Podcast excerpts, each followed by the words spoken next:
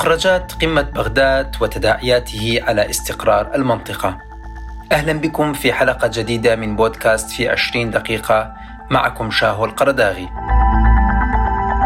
سوف نتحدث في هذه الحلقة عن مخرجات قمة بغداد وهل سيتحول هذه القمم إلى أمل للعراقيين في استعادة الأمن والاستقرار إلى العراق وأيضا ما هي فرص نجاح هذه القمة في تحويل العراق إلى دولة وسيطة قادرة على إدارة وتخفيف النزاعات في المنطقة بين الدول الإقليمية والدولية. احتضنت العاصمة العراقية بغداد يوم السبت الثامن عشر من أغسطس مؤتمر قمة بغداد للتعاون والشراكة الذي يهدف إلى تخفيف التوترات في الشرق الأوسط والتأكيد على دور العراق كوسيط في تقريب وجهات النظر وخفض نسبة التصعيد على المستوى الإقليمي وقد شارك في القمة الرئيس الفرنسي ماكرون والرئيس المصري عبد الفتاح السيسي والعاهل الأردني الملك عبد الله الثاني وأمير قطر تميم بن حمد. كما وترأس الشيخ محمد بن راشد رئيس وزراء الإمارات وفد بلاده. كما مثل الشيخ صباح الخالد حمد الصباح الكويت. ومثل المملكة العربية السعودية الأمير فيصل بن فرحان. ومثل وزير الخارجية الإيراني حسين عبد اللهيان بلاده. إضافة إلى حضور وزير الخارجية التركي مولود جايوش أوغلو وبحضور منظمتي الجامعة العربية والتعاون الإسلامي. وبحسب مصادر رسمية عراقية فإن العراق يهدف من خلال هذه القمة منحه دورا بناء وجامعا لمعالجة الأزمات التي تعصف بالمنطقة والحصول على دعم لاستعادة الاستقرار الأمني والاقتصادي وتعزيز دوره الإقليمي في المنطقة. ويبدو أن العراق نجح في تحقيق جزء من هذه الأهداف من خلال هذا المؤتمر وخاصة أن الكثير من قادة المنطقة كانوا يتجنبون في السابق زيارة العراق بسبب المخاوف الأمنية والمشاكل والاضطرابات الداخلية. ولكن زيارة القادة والمسؤولين على المستوى الكبير إلى بغداد واجتماعهم في قاعة واحدة رغم وجود المشاكل والأزمات يؤكد على نجاح العراق في إعطاء رسالة بقدرتها على لعب دور وسيط ناجح لتخفيف التوترات وتحقيق الاستقرار الداخلي مستقبلا.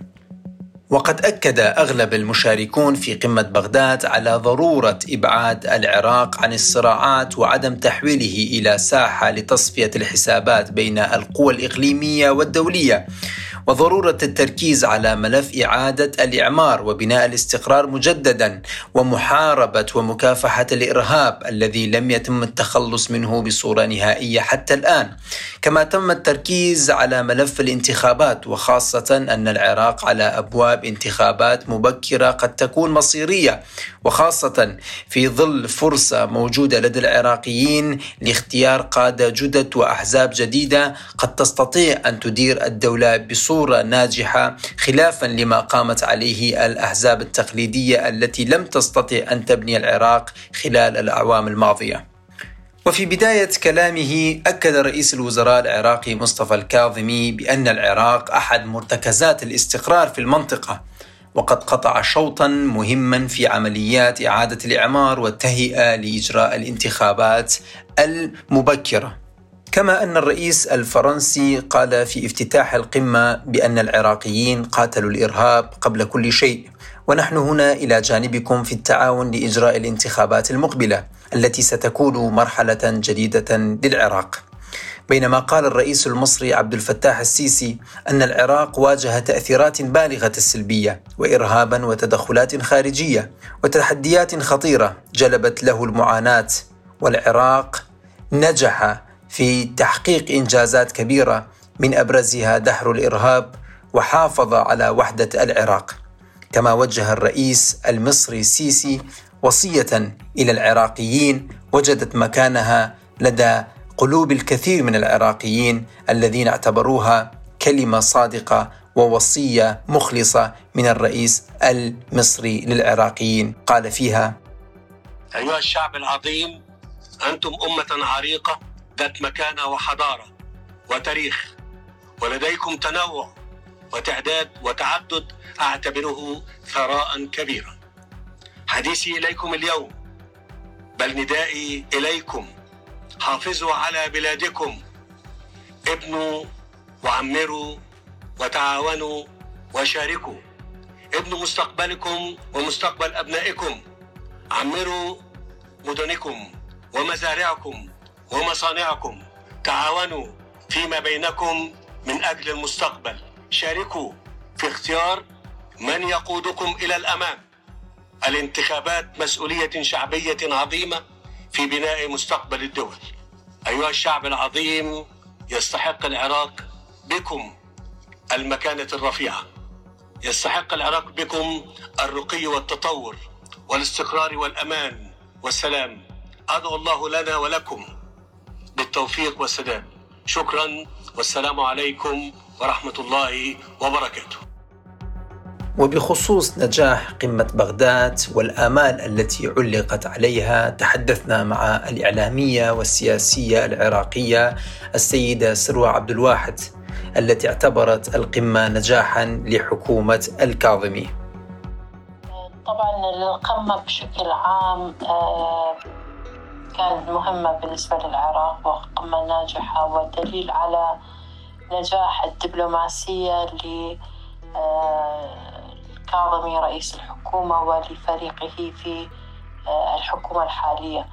آه، طبعا كان أكو مؤتمرات سابقة مشابهة لهذا المؤتمر لكن لم يكن بنفس المستوى وبنفس الدعم. آه، اللي تلقاه هذا المؤتمر خصوصا وجود الرئيس الفرنسي ينطاد زخم أكبر ووجود كل هؤلاء اللي آه، خلينا نسميهم المتضادين يعني آه، في مؤتمر واحد كان مهم رغم هناك بعض إشكاليات بطريقة إلقاء الخطاب من قبل بعض الحضور و وجود قد يكون التواجد الإيراني بالنسبة للآخرين ما كان مرغوب فيه لكن بالنسبة للعراق.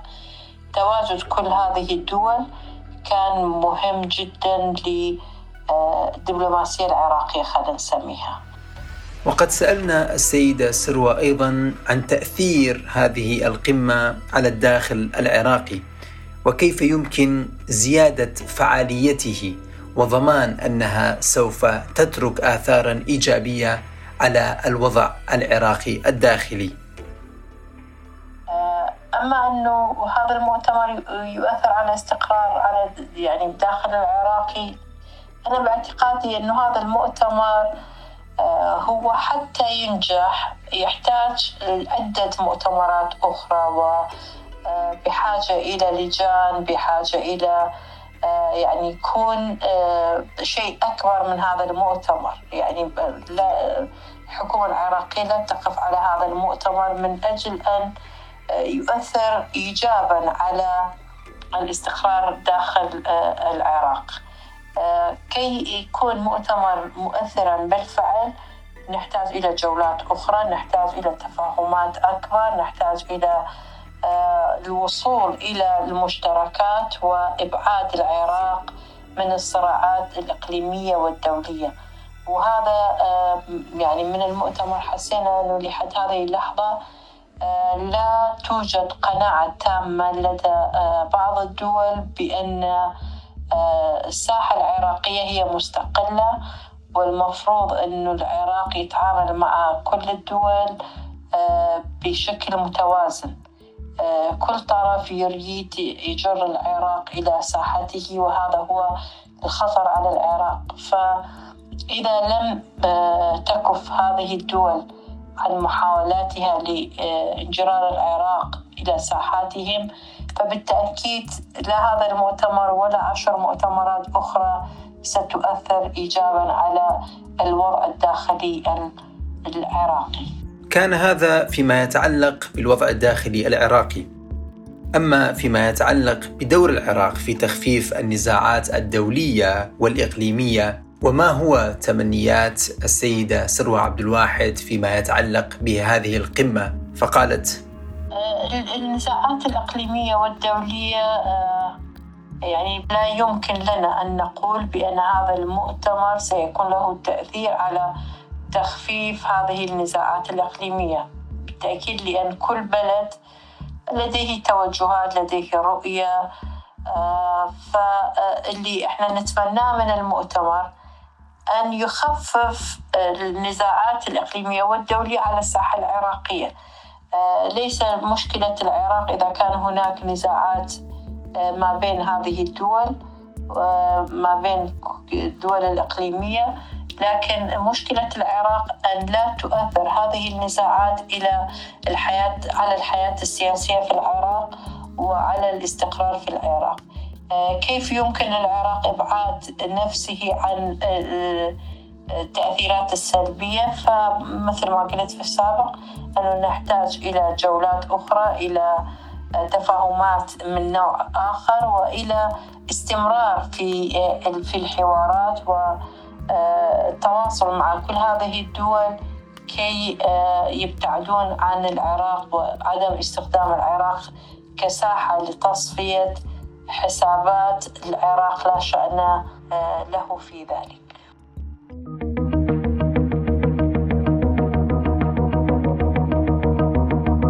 أما فيما يتعلق في الحديث عن أهداف الدول التي شاركت في قمة بغداد فإننا نرى أن الحضور الفرنسي الذي كان متمثلا بالرئيس ماكرون كان محط أنظار الكثير من المراقبين والخبراء الذين رأوا أن هذا الحضور على هذا المستوى يشكل دعما فرنسيا قويا للحكومة والدولة العراقية في المرحلة الحالية. وأيضا كانت هناك قراءات أخرى بأن فرنسا قد تريد أن تلعب دورا أكثر بروزا على الساحة العراقية مستقبلا وخاصة عندما يتزامن هذا الحدث مع الانسحاب الأمريكي من الأراضي الأفغانية.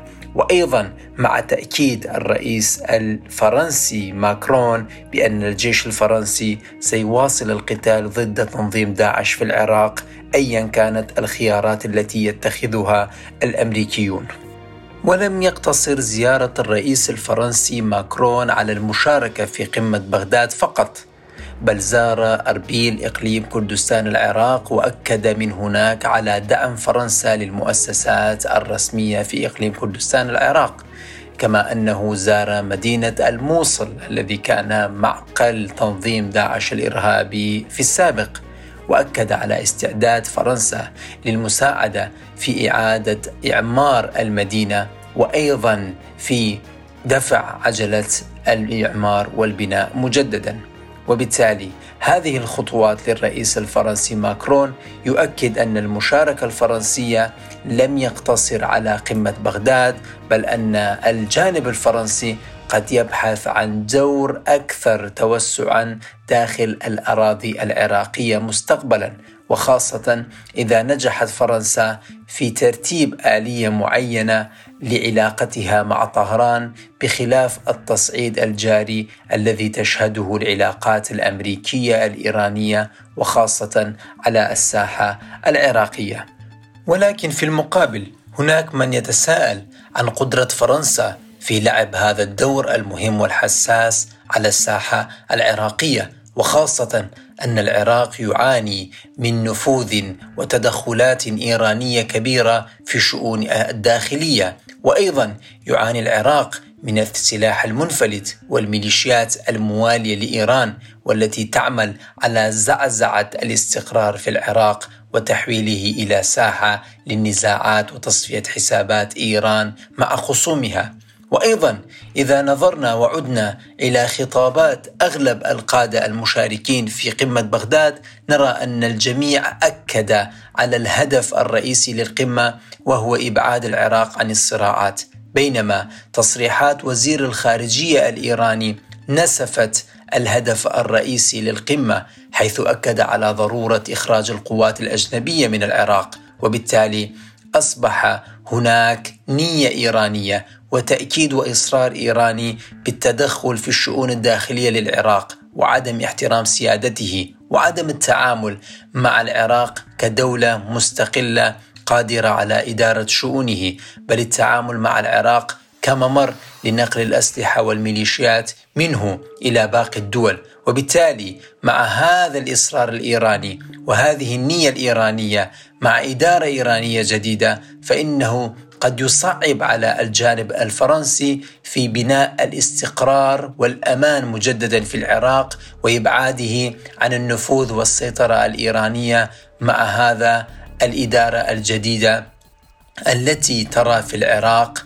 مكملا لمشروعها مشروع ولاية الفقيه ومكملا للهلال الشيعي الذي تحلم بتأسيسه في المنطقة.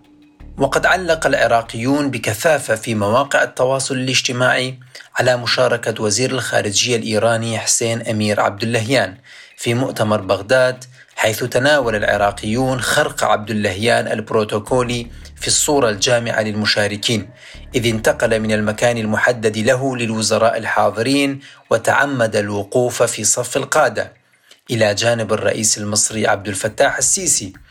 كما استهجن المسؤولين العراقيين الجالسين وراء الكاظمي رئيس الوزراء العراقي الرقم الذي أعلنه عبد اللهيان عن التبادل التجاري بين إيران والعراق مدعيا أنه 300 مليار دولار ما دفع رئيس الوزراء العراقي الكاظمي إلى تصحيحه وتأكيده على أنه 13 مليار دولار وليس 300 ويبدو جليا أن رسالة قمة بغداد الحقيقية لم تصل إلى الجانب الإيراني.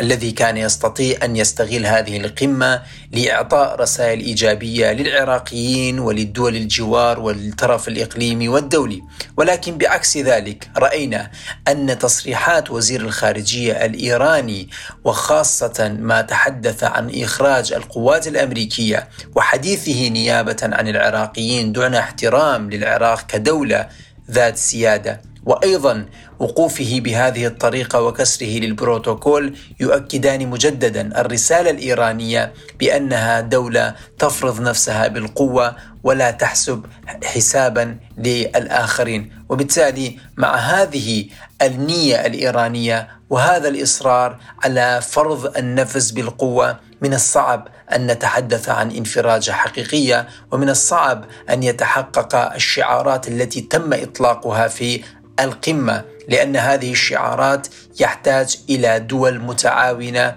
دول تبحث عن السلام والاستقرار وليس دول تبحث عن تحقيق مشاريعها الأيديولوجية والتوسع على حساب الآخرين ونشر الفوضى والحروب المذهبية والداخلية بين شعوب المنطقة. وأخيرا سوف نتحدث عن رؤية العراقيين حول هذا المؤتمر. حيث انقسم العراقيون بين متشائم ومتفائل في النظر إلى هذه القمة.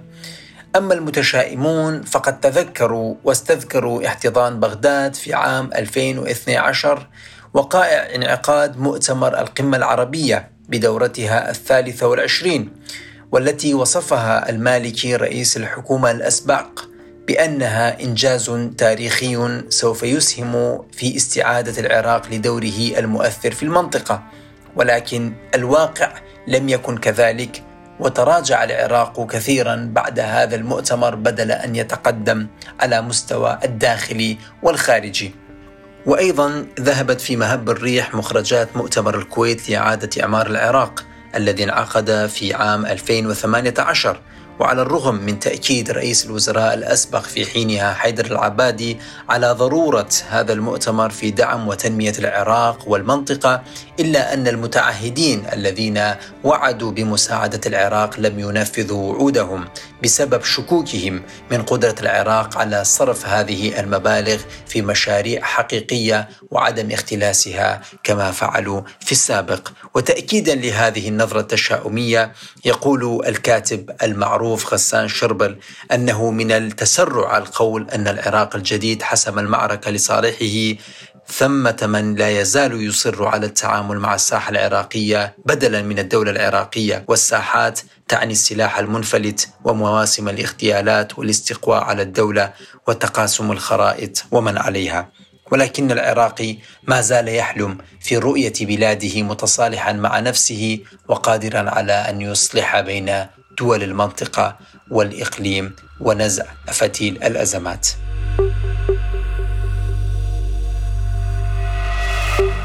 وإلى هنا ننتهي من هذه الحلقة التي تحدثنا عن مخرجات قمة بغداد قدمناها لكم في بودكاست في عشرين دقيقة من إعداد وتقديم شاهو القرداغي. شكرا لكم لحسن الاستماع وإلى اللقاء.